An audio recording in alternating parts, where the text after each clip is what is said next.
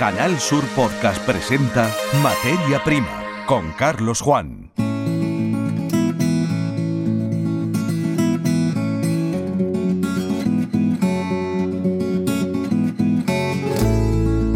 Bienvenidos a un nuevo episodio de la serie Podcast Materia Prima en Canal Sur Radio y Televisión. La Consejería de Agricultura ha convocado 18 millones de euros en ayudas a grupos operativos de innovación agroalimentaria. Conoceremos, para empezar, los detalles de esta convocatoria. Además, el conflicto del trasvase Tajo Segura nos ha dado pie a conocer con más detalles a los regantes del levante de Andalucía. Estaremos en la población almeriense de Pulpí con ellos.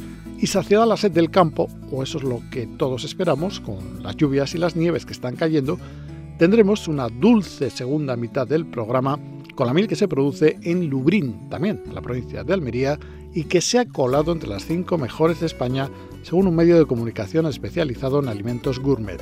Aquí comienza Materia Prima. Escuchas Materia Prima. Canal Sur Podcast.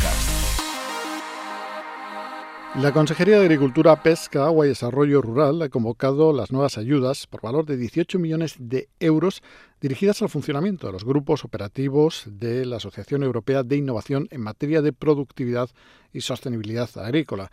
Tras publicación en el Boletín Oficial de la Junta de Andalucía, estos grupos disponen de dos meses para presentar las solicitudes desde la propia consejería, su titular, Carmen Crespo, ha querido animar a que se aprovechen estos incentivos que son muy beneficiosos, redundando en el sector agrario y agroalimentario y la generación de riqueza y empleo. Con estas ayudas se respalda la realización de proyectos piloto y el desarrollo de nuevos productos, prácticas, procesos y tecnologías en el ámbito agrícola, alimentario y forestal. La consejería recuerda que de esos 18 millones de euros, casi 5 millones y medio se destinan a entidades del sector del olivar, repartiendo el resto entre grupos ligados a otros sectores agroalimentarios. Igualmente, se señala que es prioritario en todos los casos fomentar la colaboración de agricultores, ganaderos y pymes agroalimentarias con profesionales de otros ámbitos, como por ejemplo investigadores, agentes del conocimiento, empresas de servicio o comercializadoras. El objetivo de los incentivos es facilitar a los grupos operativos eh, respuestas a la necesidad de potenciar la coordinación del sistema de I D a facilitar la conexión de actividades del sector productivo, del medio rural, la investigación y las administraciones, contribuyendo a la difusión de buenas prácticas innovadoras. La Consejería de Agricultura recuerda que es precisamente para dar cabida a la mayor cantidad de actores, por lo que estas agrupaciones funcionales y temporales cuentan con una estructura flexible y abierta. La última convocatoria fue de 17 millones de euros y entonces se repartió entre 65 grupos operativos de innovación andaluces. Las subvenciones han ascendido a 9 millones de euros para entidades del sector agroalimentario en general, 1,8 millones relativos a la inversión territorial integrada de Cádiz y 7,1 millones para grupos del sector olivarero. Escuchas Materia Prima, Canal Sur Podcast. La actualidad en la agricultura de regadío en Andalucía la marca el establecimiento de un caudal ecológico en el río Tajo. Es la cuestión del trasvase del Tajo Segura, origen de una manifestación de la que nos ocupábamos en el podcast anterior y esto nos ha llevado a conocer mejor el funcionamiento de las comunidades de regantes del levante andaluz. En Pulpí, en la provincia de Almería, la más importante es la llamada Sindicato Comunidad de Regantes. Como nos dice su presidente José Caparrós, tiene más de mil comuneros que trabajan unas 9.000 hectáreas de regadío. Así es su día a día. La comunidad de Rente eh, está compuesta aproximadamente por 1.000-1.100 eh, comuneros, en torno a 9.000 hectáreas de regadío, fundamentalmente de hortalizas, hortalizas de hoja fundamentalmente y también cítricos. Cítricos, eh, desde, sobre todo los últimos años, ha incrementado mucho el cultivo de cítricos.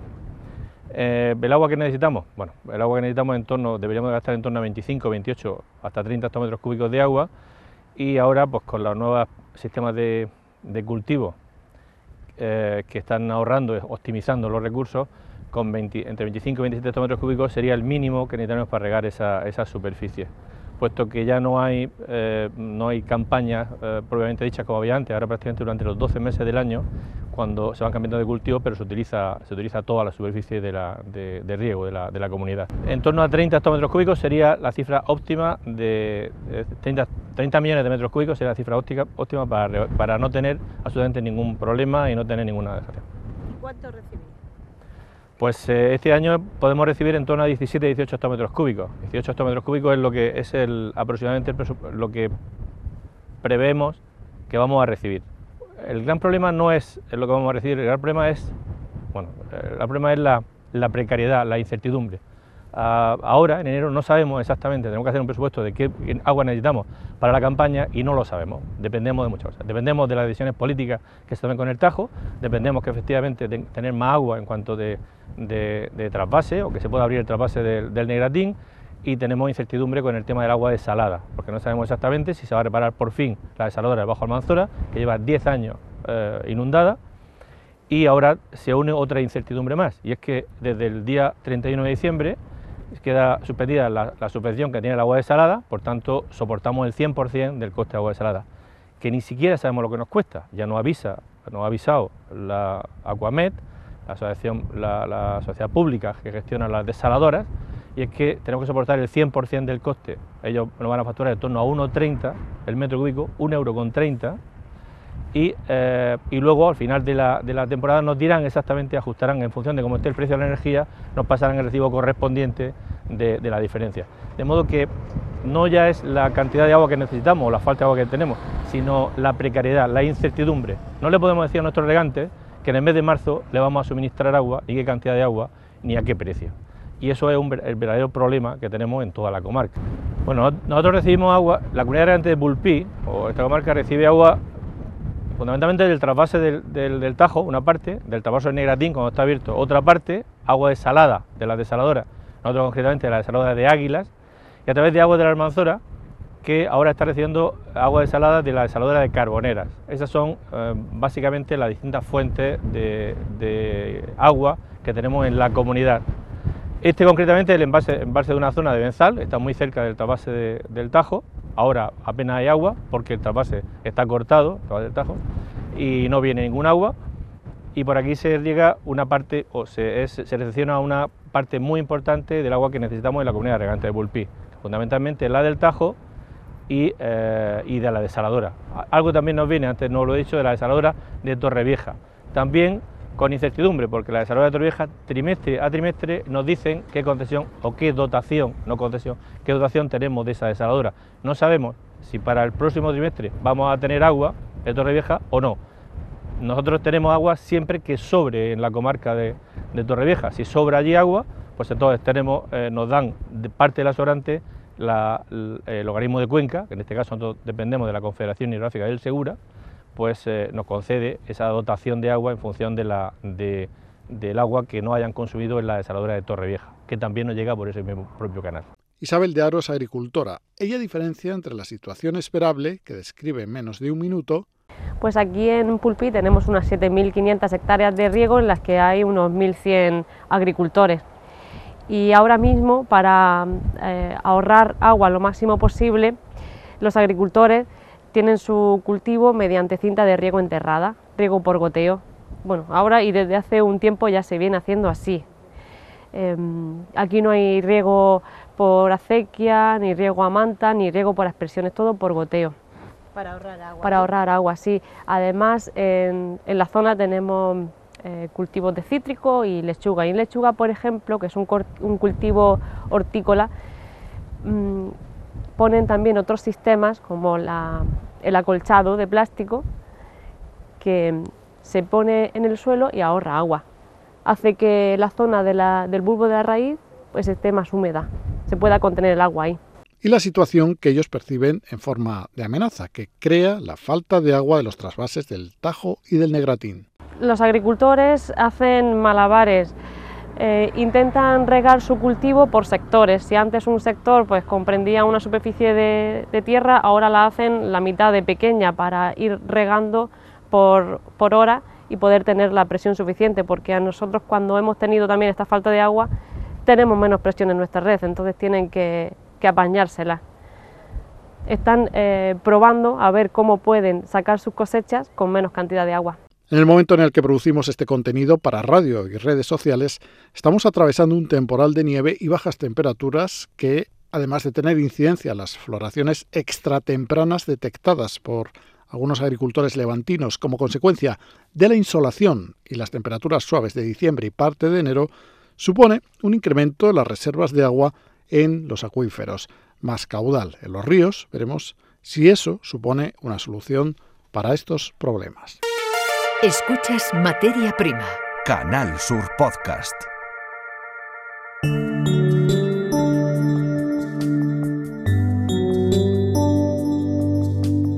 La revista Gastro Gourmet Madrid ha puesto sus ojos en Andalucía y en otros puntos de España a la hora de elaborar un ranking sobre la calidad de las mieles, de modo que en su top 5 ha incluido una miel andaluza que se produce en Lubrín y que llega a los mercados con una frase muy sugerente, especialmente en estos tiempos en los que, en estos días de comienzo de enero, eh, tanto se habla de determinadas monarquías. Un trabajo hecho por reinas.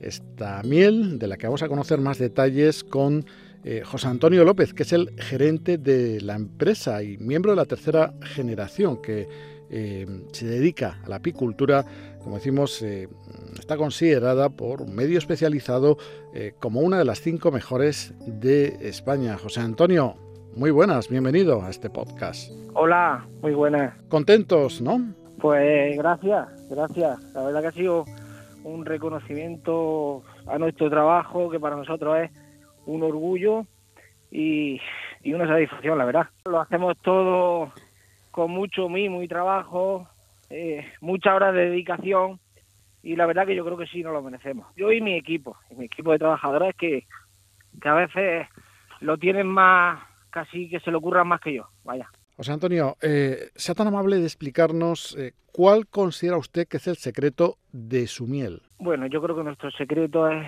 que somos la tercera generación que, iba con mi abuelo desde, que tenía ocho o nueve añillos y al final pues como lleva uno tanto andado y tanto navegado y, la sabiduría de la gente de la gente mayor y, ahora con la con la apicultura moderna pues lo juntamos todo y, y al final hacemos eh, cosas muy positivas vale como como esta. ¿De cuántas abejas podemos estar hablando? Uf, abejas no te puedo decir. Abejas, eh, colmenas, en torno a las colmenas que tenemos sí, pero abejas no te puedo decir. Ahora mismo son muchas. Unas 40 o 50 mil abejas por colmena, fíjate. Tenemos alrededor de las 2.000 colmenas o por ahí, de la familia. ¿Y ahora en qué momento está la producción, eh, José Antonio? Pues mira, estoy ahora mismo viendo que están metiendo ya un poquito de, de polen de, del almendro. Aquí en Lubrín estamos en Lubrín y, ya voy a aprovechar que el 20 de enero tenemos la fiesta del pan. Y nada, pues aquí estoy viendo ahora mismo que está metiendo un poquito de polen del almendro, que está empezando ya el almendro. Y nada, pues aquí en Lubrín tenemos una flora muy amplia, tenemos tomillo, retama, romero, albaida. Ustedes ponen en el mercado 11 variedades de miel. Sea tan amable de hablarnos de algunas de ellas. Bueno, almendro, por ejemplo, almendro, que, aquí en el pueblo sale una miel extraordinaria de almendro, eh, retama, eh, albaida, eh, tomillo, bueno, también tenemos limón, ¿vale? Que la verdad que llevamos cuatro o cinco años trabajando un poquito esa miel y la verdad que cada vez vamos teniendo más vistos a esa miel. Tiene ahí ese toque como a lima, como a limón. Al final el paladar, si, si la saboreas, sí, sí, sí se suele apreciar bastante el limón. Luego tenemos también aguacate. Aguacate también está un poquito de moda ahora, aunque se saca muy poca, pero pero sí, son mieles que, que la verdad que la gente cuando las prueba, almendro sobre todo, le sale ese toque amargo, el amargor de una almendra amarga, eh, también tiene su, su gente y su, y su adicto. José Antonio López, eh, gerente de la empresa que comercializa desde Lubrín una de las eh, mieles mejor puntuadas de España, según la revista Gastrogourmet Madrid, una de las cinco mejores. Eh, me imagino que para llegar a esa posición, uno de los secretos es no incluir nada artificial en la producción, ¿no? No, lo hacemos tal cual, igual que lo hacía mi abuelo hace 50 años, lo hacemos nosotros. O sea, ni filtramos la miel, ni la dejamos en el depósito un poco para limpiarla por harto la cera. Incluso en nuestra miel eh, puede encontrar alguna, algunos pizcas de cera a veces o algo, porque como no la filtramos ni nada, eh, al final pues tiene todas sus propiedades, todas sus enzimas, porque al final los filtros, los filtros lo que hace al filtrarla, le quitamos un poco de, encima a la miel y, yo esté en su día por, por incluso no, no filtrarla, la dejo un poquito más reposar y, y así la pasamos. O sea, eh, tal, cual viene de, del panal y de la colmena, es que es que así, no, no hay otra, otra manera. ¿Qué tipo de clientes compran Sí, hombre, aparte de que estamos vendiendo ya por toda España, pues también estamos vendiendo algo, algo fuera. Eh, ahora mismo hace poco eh, hemos mandado también a, Canarias, hace una semana.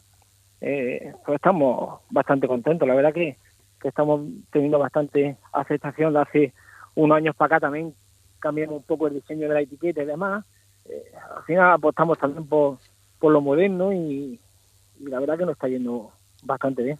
Estamos en el podcast Materia Prima, no solamente nos referimos al producto que la naturaleza nos da, sino eh, a los seres vivos que hacen posible que disfrutemos de la miel y de muchas otras cosas. Siempre se ha dicho que las abejas son esenciales en cualquier ecosistema eh, por la tarea que realizan, de modo que eh, un futuro sin abejas es un futuro escrito en negro. ¿Por qué son importantes y no solo desde un punto de vista empresarial, eh, comercial, sino para el resto de la humanidad las abejas, José Antonio? Hombre, si las abejas no faltaran, pues sería un, problema gravísimo. los apicultores cada, cada día que pasa lo vemos más más difícil mantener una colmena viva. Eh, ya estamos eh, optando por moverla mucho a las floraciones. Antes dejaba una colmena eh, que no era transhumante, la dejaba y se podía tirar la colmena ahí años y años que no, no se debilitaba, no se, al final se venía abajo, no, no, no se moría. Cuando yo las tenía con mi abuelo las teníamos fijas sin moverlas. Y ahora si no hace un poco de transhumancia digamos, mucha transhumancia, pues al final eh, se muere y no sé, está cambiando mucho la apicultura de la de antes a la de ahora.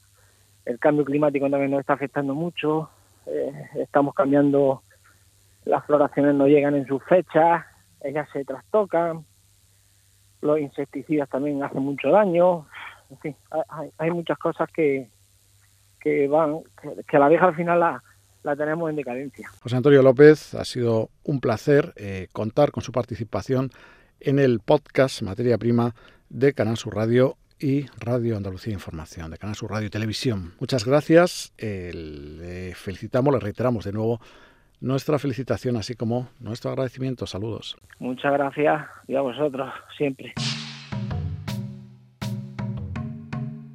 Materia Prima, con Carlos Juan. Un senegalés pone en marcha una panadería artesanal en el municipio granadino de Otura. Se llama Ibrahima y en 2004 inició la aventura de su vida tras abandonar su país. Lleva 18 años en España y ha cumplido el sueño de tener su propio negocio, una panadería. Después de dos años ya se ha hecho con una clientela fiel que cada día se incrementa. Era un sueño de toda la vida, de abrir un negocio como panadería. Me gusta hacer pan y me encanta. Touba, que así se llama la panadería, es el primer establecimiento que hace pan artesano en el municipio. Todos con masa madre. Ibrahima hace cada día el pan de forma artesanal, desde el amasado hasta llegar al horneado. Mientras trabaja, oye de fondo música de su país. La gente le gusta lo que estamos haciendo y también tenemos la producción un poco limitada, porque no podemos hacer tanto cantidad, porque queremos la calidad. Los clientes eh, reconocen la calidad del pan de Ibrahima. Algunos vienen a comprar de otros municipios de Granada y de otras provincias. Lo probamos hace poco tiempo y desde entonces el pan que consumimos es este. Está extraordinario. Yo no soy ninguna experta, ¿no? Pero me gusta el pan bueno. Y yo vengo aquí a comprar el pan normalmente. Ibrahima trabaja ya con su horno y con una mesa automática. Sus jornadas laborales oscilan entre las 10 y las 15 horas. Comenzó una aventura al salir de Senegal y está cumpliendo su sueño en Otura. En Jerez, durante toda esta semana, se está celebrando la Ruta de la Croqueta organizada por la Asociación de Hostelería Jerezana. Nunca un plato de toda la vida había experimentado una evolución tan radical. De las de puchero de nuestras abuelas hemos pasado a... Gambalaillo con alga. Morcilla de cecina con nueces y va acompañada de una salsa de mango. Carrete cremosa con mayonesa de soja. Pulpo con eh, algas marinas y va acompañada de una crema de cebollino. Y es que la croqueta de origen francés llegó a España al mismo tiempo que las tropas de Napoleón, pero de aquella primitiva solo queda un ingrediente, el secreto, la bechamel. El resto lo apuntan desde el restaurante El Almacenito, José Vega, que es su propietario, y desde el restaurante Abanico, su jefe de cocina, Isaac Jiménez. Ya no hay ese concepto de la tradición de voy a recuperar lo que se va a tirar, o un poco lo que está ya en fase de desperdicio, sino que se utiliza materia prima directa. Ya se hace infinita, creo que hace sabores de, de gamba de pistacho, de gambalaillo, de arrete, de cola de toro, mm, infinitas croquetas y la verdad que está muy bien. Y por tener tiene hasta su Día Mundial, que en Jerez celebran más de 30 restaurantes toda esta semana con recetas a cual más original, aunque también encontrarán las de puchero, claro. En Canal Sur Podcast, Materia Prima. Más cuestiones en materia prima en Canal Sur Radio y Televisión. La Consejería de Agricultura incorpora al IFAPA, al Instituto de Formación Agrícola y Pesquera, nuevo personal. En total son 21 nuevos expertos, 13 investigadores y 8 técnicos que ejercerán su labor en 11 centros del IFAPA de 7 de las provincias de Andalucía, lo que supone un importante refuerzo para poder llevar adelante los objetivos marcados en el Consejo Social del IFAPA y demandados por la sociedad, los sindicatos agrarios, cooperativas y empresas agroalimentarias para 2023. El primer objetivo ha sido la renovación de los centros del IFAPA para poder seguir desarrollando su trabajo, investigación, tecnificación y formación. Otro de los objetivos es encarar la nueva política agraria común de la que informábamos en el podcast, en el episodio de la semana anterior, el primero del año 2023, para ponerla en marcha, donde eh, los eh, corregímenes y la sostenibilidad, aparte del propio trabajo de los agricultores y de los investigadores, van a ser pieza clave. El tercer objetivo, entre otros tantos, viene intrínsecamente unido al potencial de Andalucía. Desde la Consejería se recuerda que el agrícola es un sector pujante que copa más del 10% del Producto Interior Bruto español y el 11% del empleo, un sector pesquero diverso, con dos mares completamente diferentes, que son los que tiene Andalucía, por lo que es necesario articular y hacer realidad las necesidades que tienen nuestros agricultores, ganaderos y pescadores. Por eso, el IFAPA es fundamental en el organigrama de la consejería, hasta el punto de que si no existiera, dice la consejera Carmen Crespo, sería necesario inventarlo. Una de las claves del éxito del IFAPA radica en que, además de la investigación en campos como la sanidad animal y vegetal y los cultivos, en la actualidad se están abordando cuestiones de gran interés como la economía circular, cuestiones en materia de agua para mejorar la eficiencia y disminuir la huella hídrica, y respecto al sector pesquero se están abordando proyectos relacionados con el alga asiática, estudio que ha finalizado su caracterización genética, empieza ahora su valoración y utilización en sectores de alimentación, farmacia y biomasa. También en Huercalovera, en la provincia de Almería, IFAPA está avanzando en la investigación de la utilización de purines para biogás.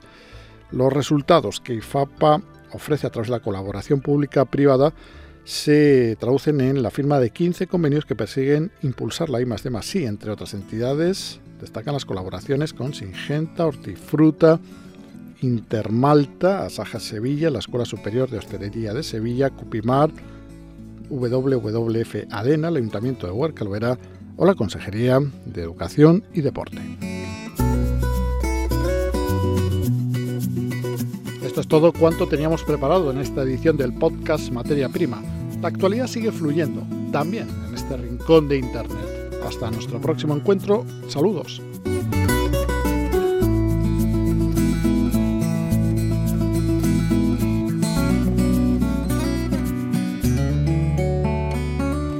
En Canal Sur Podcast han escuchado Materia Prima con Carlos Juan.